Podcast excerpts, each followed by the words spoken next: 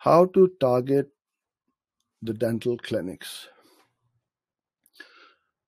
LinkedIn is one of the best ways to do this, to be honest with you. You can target um, a dentist on Google and YouTube as well um, for keywords like dental marketing. That is the keyword which dentists will be searching for, right? Dental marketing. Then put up your ads, Uh, either search ads, display, video. That's what you that's how we do it. But LinkedIn is straight up.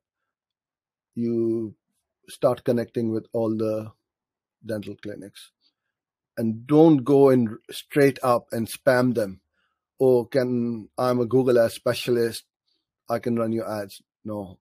Value upfront, value in advance. This is what I'm trying to do to you. That hopefully one of you is going to become my customer because you will see, oh, this guy offers so much value. What's going to happen when I'm going to pay him? So value in front, uh, value upfront, value in advance. That's what you want to do.